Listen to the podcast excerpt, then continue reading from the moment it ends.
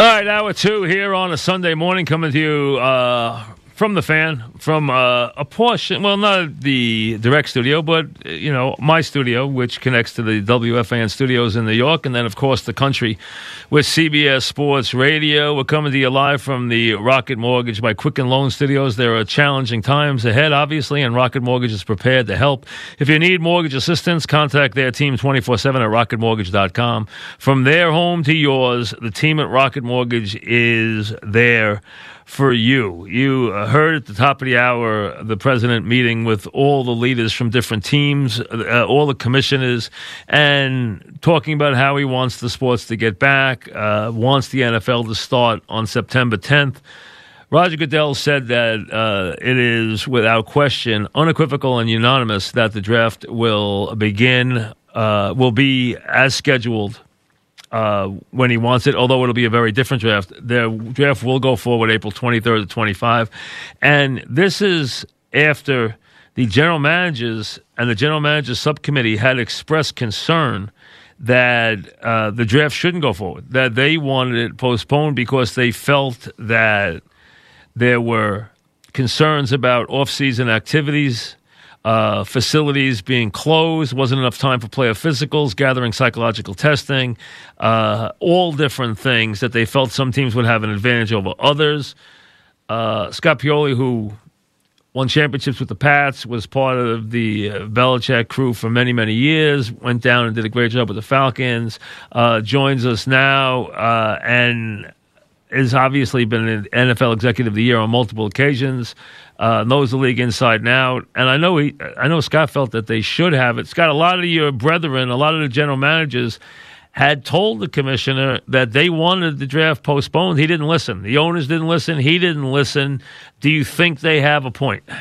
Well, you know, Mike. Good morning, first of all, and um, you know, I there's points on both sides, but I believe in what the NFL is doing and moving forward um, because th- this isn't totally new territory, you know. And I think when, listening to some of the GMs that are having issues with it, or other front office people, a- again. Uh, all 32 teams are going to be in the same boat, Mike, and and and I'm just a per- personally, I'm not like I'm not someone who likes to hear excuses. And to me, um, worrying about all the things that can be, there are much, much bigger problems in this world. There is every business in America is being affected by this. Millions of people are being put at a point of disadvantage, and the NFL, you know, too often, having spent 27 years in the NFL, been very blessed. You know, sometimes we are so fortunate to be above um, issues and problems that we live in this nice little bubble, and there are things that happen in the real world that don't affect us. Well, guess what, GMs, and guess what, personnel directors, this is affecting us. And what we need to do is there, there's millions of other people marching on, moving forward, figuring out life in very difficult circumstances, and we all have to do it. Are the problems that they bring up real? Yeah, they're problems, but great leaders figure things out. They don't complain about things, they don't make excuses, they just figure things out. You know, Mike? Scott, let me get to the, before I get back to the draft, let me get to the bigger picture. Um, Trump said he wanted the NFL season to start uh, on time on September 10th. Uh, California Governor Gavin Newsom said, I cannot anticipate that happening in my state. I do not expect any team to be playing in front of 60 or 80,000 fans or 50,000 fans at that time in my state. So he said, I'm not anticipating that happening at this time.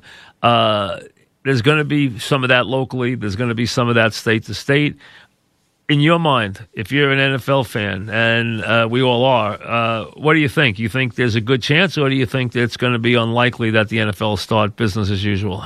You know, Mike, I, I'm not smart enough to know all the issues and the impact of all the issues, but but here's my my feeling on on what this is going to be. You know, football and the NFL are going to be ready and waiting whenever we get on the other side of this and we uh, are in a situation where we can do it. And that's what I think we have to focus on. I think that's where we need to be hopeful. People in positions of power and authority will figure out when the right time is. But Mike, when it comes to football, as a fan, and, and this is where I want fans, and I, I hope and pray that fans and anyone who loves this game, um, that they remain hopeful. And because, you know, we've seen you know football work interruptions before you know, this has more gravity, obviously, this situation than a normal work stoppage. But Mike, in mine and your lifetime, you go back and look. In 1974, we had an NFL strike that lasted until August 4th of 74. Training camps didn't even start until that time because of that. Then in 1982 the NFL had only a nine game season. Remember that? Yep, very well. Games, there were no games played for, from September 21st to November 16th. They played a nine game season. You know, we had that shortened playoffs, and we even had a Super Bowl that year. Then in 1987, the NFL played only 15 games, right? Because we had the, the player strike. Yep. And then and three of those 15 games that we played and counted the replacement games which it, drove exactly. which drove your father-in-law crazy because he George Young did not prepare for it and some teams like the Niners did and it cost that great Giant team which was defending a championship a chance to go to the playoffs because they didn't prepare for those games. Right, and, and you know, and Mike, and then in 2011, not too long ago, you know, we had a player lockout from March through the end of July, and and, and I lived that out in Kansas City as the general manager, and we were not allowed to see hide nor hair of players from March until July. We had no idea what kind of shape they were going to show up in. We had no idea, you know, what it was going to look like, who was going to be in shape, how were the coaches preparing and and these were work interruptions that were you know that we put in place whether it was the players or the coaches. We've got something much much bigger out there. And what happened in every single one of these seasons mike when it was time to go when it was go time when football season was on people were ready to play football. They figured out the games. They figured out the stadiums.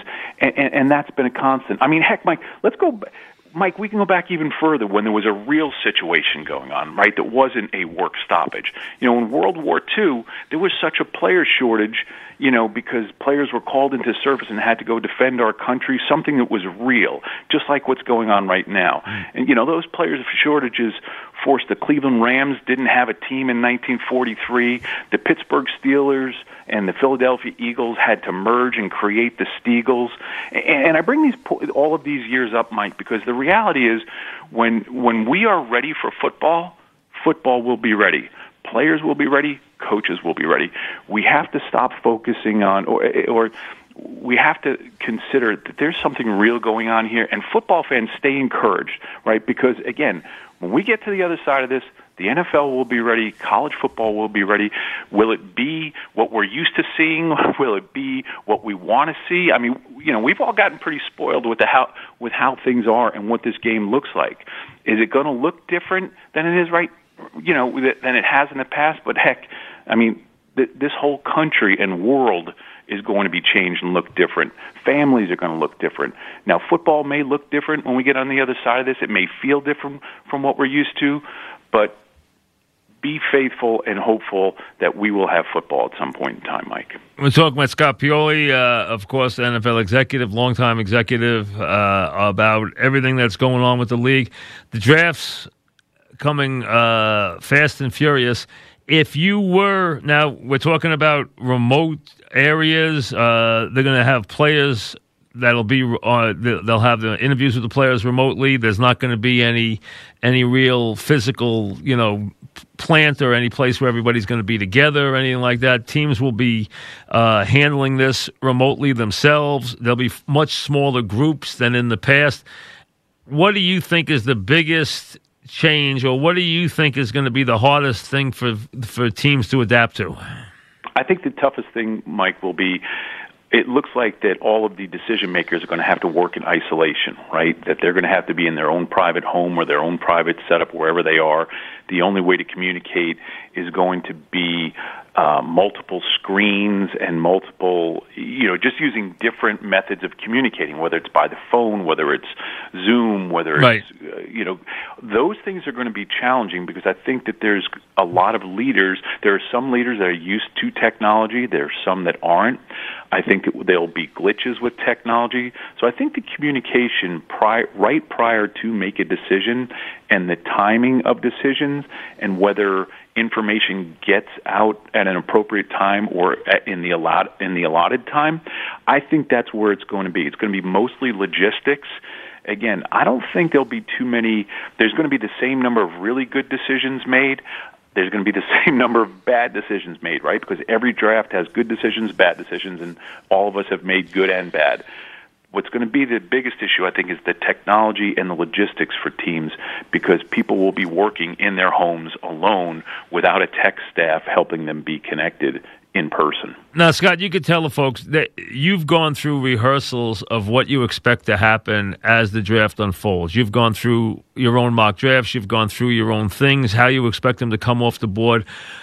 Give them how it will be different this year if a guy start a top guy starts to drop like a stone and now he's available to a bunch of teams that never thought this guy would be available. How much scurry do you think less scurrying will go on this year than in the past? Or and people will stay more to what they already established? Or will it be harder to adjust to that on the fly when somebody is dropping like a stone and nobody knows exactly mm. why?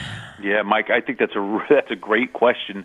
And i think it will be um, more difficult because again, you know, going into this part of what what teams try to do and decision makers, you know, try to do when you're when you're in that moment is to eliminate distractions, right? It's just like the great coaches on game day. The way that they have their top performers perform is by eliminating distractions. That's the exact same thing when you're running a draft. But what's going to happen now, there's going to be this built in discomfort that everyone has. And when something happens that's going to be very emotional, regardless of how you, you carry your emotions, some people are outward with them, some people keep them internally, it does affect us. Any of those scenarios that you just brought up, Mike, I think are going to um, create some difficulties and create some challenges because, you know, I've watched some of the discussions that happen, you know, when people are together and there's going to be a heightened anxiety because of all what's going on, all that's going on right now, and it, it's going to be tougher in that sense. But what I would say, Mike, hopefully, I think one of the solutions in this is if people are working from home, is maybe the league shows a little bit more grace in terms of the amount of time and the allotted time that teams have to make a decision and to make a pick. Because, again, there's going to be things that are completely out of people's control and like you said, Mike, you know, that's a great example of a, of a player dropping, and because it's either a, a medical thing or a character thing that people are worried about, and they're going to be on the clock, and they may not be able to communicate as quickly and efficiently as in the past. You know, uh, Scott, do you think it will be harder now you know what happens when teams start talking trade. Uh, people yeah. look at the movie, uh, the draft day movie with Costner, which I thought you know had some very you know things that weren't realistic and some things that were very realistic in it. All right, so I think it had both. But um, from that standpoint, do you think because of the limited communications, people not in their offices, people remote, do you think it's going to be harder to talk to more teams? Do you think that's going to be cut back dramatically this year just because of logistics? I think it's going to be very. It's going to be more difficult because, uh, for that very reason, you know, will someone from their home be able to have lines to the 31 other teams while also having phone lines or whatever communicate? I say phones, but whatever method of communication lines that are are available, and how are they going to get that done? Then there's also the timing of the trade right, Mike? Yep. Sometimes people try to get too cute and they're trying to squeeze and or leverage people into getting more, more, more, and a team has to say, listen, you know, we've got you've got to be on the phone with the other team and the league office at least a minute before the pick is due. Sometimes more because that is all happening simultaneously. Because as you're trading that pick and getting all of the details of the pick to the league office, you're usually on the phone with Ken Fiore or you know one of those folks. You're giving them details of the trade at that moment. The team that's receiving the pick has to get the card in, has to get the name in. So there's going to be you're going to have to pad a little bit more time now when you're doing trades, without a doubt. Do you remember? Uh, we're talking about Scott Pioli again, obviously from uh, his many years with the Pats, and obviously with Belichick, and then obviously the other teams he's been with. Uh, multiple time NFL Executive of the Year. I watched Greater last night, I remember when you when when Nutt took over the team and turned it around. I even remember the Tee Martin game when uh, the year after Peyton left, where Tee Martin made the comeback, the fumble, the whole thing. I remember mm-hmm. that game. I even called the fumble in the game uh, last night on TV. Um, but I don't remember the player. I, I I don't remember. Do you remember the player? You you you were scouting then. Do you remember Burlsworth at all as a player? You're talking about Brian Burlsworth. Yeah. from oh yeah Arkansas. absolutely. You know, He I don't remember him as a, yeah. I don't remember him as a player. I was like, I don't remember. I remember Houston Nutt taking over. I remember when Jerry Jones was even talking to Houston Nutt about maybe coaching the Cowboys. I remember that. But and I remember that Tee Martin game. I remember the game. I even said, "Wait, Tennessee wins this game." I remember the game, but I don't remember him, and I don't remember him dying. Yeah, so Brian Bullworth, Brian Burlsworth um, was a offensive lineman. He was a guard. I want to say he ended up being picked in the second or third By- round by the Colts, By the yeah, Colts, yeah. exactly right. But what I remember him, he kind of had this, um, you know, God rest his soul. He kind of had this little cult, you know, following. Because he had been a, a kid who was a walk on, who was real heavy, who lost a right. ton of weight and all this stuff, and then they loved him. He made All America, the whole thing.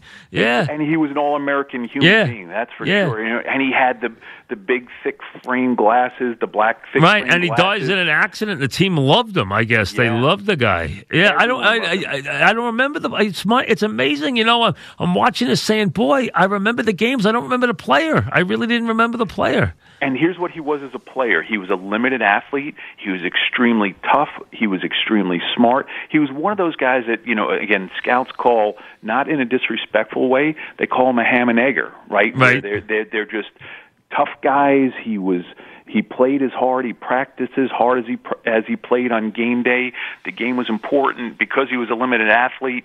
He was smart because he knew what angles to take. He always found a way to get people blocked because he figured it out. He knew that he had physical limitations, so he was not going to let anyone out prepare him. And that's the kind of player he was up. That's why he endeared himself to everyone at the University of Arkansas. And Houston Nutt was a, a good friend of mine. Actually, um, I was coaching at Murray State the year that I left Murray State University. Houston took over the next year at Murray State, crushed it in the Ohio Valley Conference and won a bunch of games and then went back to his home Arkansas and that's where Burlsworth Worth played for him and because of the type of kid he was everyone loved it i you know i don't think i ever heard anyone speak uh, an ill word towards him and his work ethic You know, it's funny. I said I, I don't remember the accident that took his life. I said, "Wow, you know, I can't remember the story. I didn't know the story. I, I you know, and I met, I remember the season. I remember the Houston Nutt taking over. They had a great run. I remember the Tennessee game with Tee Martin. I remember the game. That was the year that with the year after Peyton left. I remember the whole thing, but I didn't remember the the the offensive lineman for Arkansas, who really was an incredible story. He really was. Was a kid who was a walk on becomes an All America. The whole thing. I mean, right. yeah, with the big glasses. and- Brian's Burlsworth. It's Brandon Burlsworth. yeah, what a, Yeah. what a what a wonderful story. I mean, really, it was a good movie. Greater, people should check it out. It's a very inspirational movie because the kid went from being a kid who wanted to play, didn't get only got a scholarship to Arkansas State, wanted to play for Arkansas, walked on. He had one year. That's all his mother could afford to send him there. He went there, and the coach said, "Listen, you're 380 pounds. You're fat. You can't play here." And he said, I'll do whatever I have to. He got down to 275 pounds. The players started loving him. He outplayed guys. And next thing you know, he becomes an All America. Yeah, All American, then was drafted and and never got to play a snap in the NFL. It was it was a horrible tragedy. It, it was sure. Again, I haven't seen the movie, Mike. Yeah, it's good. Um, it's, it's, it's really good. I just know it was very shortly after the draft. It was that weird time, you know, right after the draft, and he had he had ascended to this. And again, I want to say he was a third round pick. Yeah, and Mudd um, told him he's starting in the movie. He told him, you know what, you're going to be a starter. You've earned this, mm-hmm. kid. You're going to be a starter. You know, and he was like, he couldn't believe it. He goes home to for a visit, and he gets yeah, caught up, caught up with like a with a twelve wheeler or some some eighteen wheeler crushed him or something. truck, yeah, yeah. yeah, unbelievable. I, th- What a what a what a terrible story, but but inspirational because the kid was just a wonderful kid. I mean, everybody w- loved the guy. He was un- you you had to root for him. It was it was an amazing story. The movie's called Greater. People should check it out, especially when they have time now. It's a very inspirational. Although it's a sad ending, it's a very inspirational movie. Really is. Yeah, and that, that's one of the beautiful things about this, Mike. And you know what, Mike? This is the other part. We talk about being hopeful about this season and this game.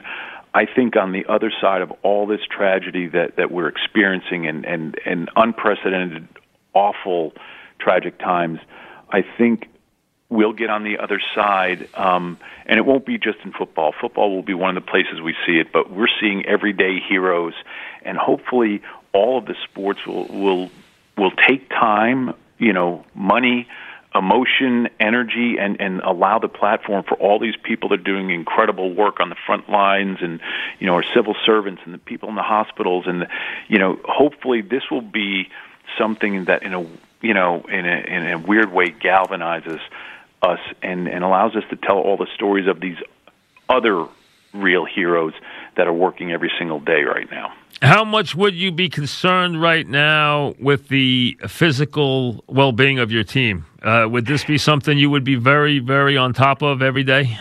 Well, I, I'd be on top of as much as I can, but Mike, this is where it's important on how you build your football team, right? I think that this is also going to be a time again if we're just going to uh, just jump on the other side of of what's going on in this country and we get to the season, you know, this is going to separate the good organizations from the not so good organizations. You know, this is going to give the players that are hard workers are going to have an advantage. People are, you know, players are finding ways to work out. I can't tell you how many players I've talked to in the last couple of weeks who are saying, "Hey, listen, part of this, you know, my workouts are unbelievable. I'm working out in my garage. I feel like I'm working again." You know, they're they're back to the substance and away from uh, the the sizzle. And you know, these guys are professionals they're expected to prepare. This is going to separate the hard workers from the not so hard workers. Again, it's going to expose the good organizations from the not so well organizations, I think. And it's going to elevate the teams that have people that are truly problem solvers from the excuse makers. And players are either good, they're going to be excuse, it's the same with players. They're going to be excuse makers or they're going to be problem solvers. They know what they have to do. They just don't know when they're going to be, you know, called back to work. So, I think that teams that have rosters filled with people that have not only strong work ethic but good work habits, right? Those two things are different. But the teams that have those kind of players, Mike, they are going to be the ones that advance more quickly. Talking with Scott Pioli, uh, anything that's happened with Brady surprise you yet, or anything, uh, or is, uh, has anything? How have you uh, viewed that? Has it been what you expected now that he's there and everything, or is it, yeah. has, any, has anything surprised you? No, there's been no surprise because there really hasn't been a whole lot that's happened. Again, um, you know, I'm I'm trying to follow as much as I can. I saw something the other day. Someone sent me a thing that I guess he found a house. But, yeah, Jeter's. You know, down, in down in Tampa. Exactly right, Jeter's yeah. house. yes. Um, but uh, you know, nothing has surprised me because there there hasn't been an opportunity to be surprised. But I can guarantee you this: I know that the guy's been on the phone or FaceTime or or Zoom or whatever all of those different platforms are, and I guarantee you he is talking to every single teammate because that's what he does. He's talking to his coaches, he's talking to his teammates, he's getting himself prepared. He's going to make sure, and that's the other thing. This is one part of the magic of of, of t- guys like Tom Brady and Drew Brees and uh, Peyton Manning and and the great NFL quarterbacks that are true leaders. Right now, I guarantee you, those type of players in this league are communicating with their teammates and saying, "Listen, no excuses. When this thing is up and running, we better be ready. And here's how we've got to get ready." I guarantee you, that's how guys like Tom Brady and the other great leaders on teams are spending their time right now. All right, Scott. Stay safe. We'll talk to you next week. Thanks very much. Thank, Thank you. you. Mike. Scott Pioli. Uh, now, CBS Sports Radio's toll free line, 855 212 4227, is sponsored by Geico. Whether you own or rent, Geico makes it easy to bundle home and auto. That's right, it's easy. Now, having a home is hard work. You know that. So get a quote at geico.com. Geico.com. It's easy. 212, uh, excuse me, 855 212 4227. So it's 855 212 4 CBS or ask hashtag ask Francesa. We'll get to some calls uh, and some questions right after this.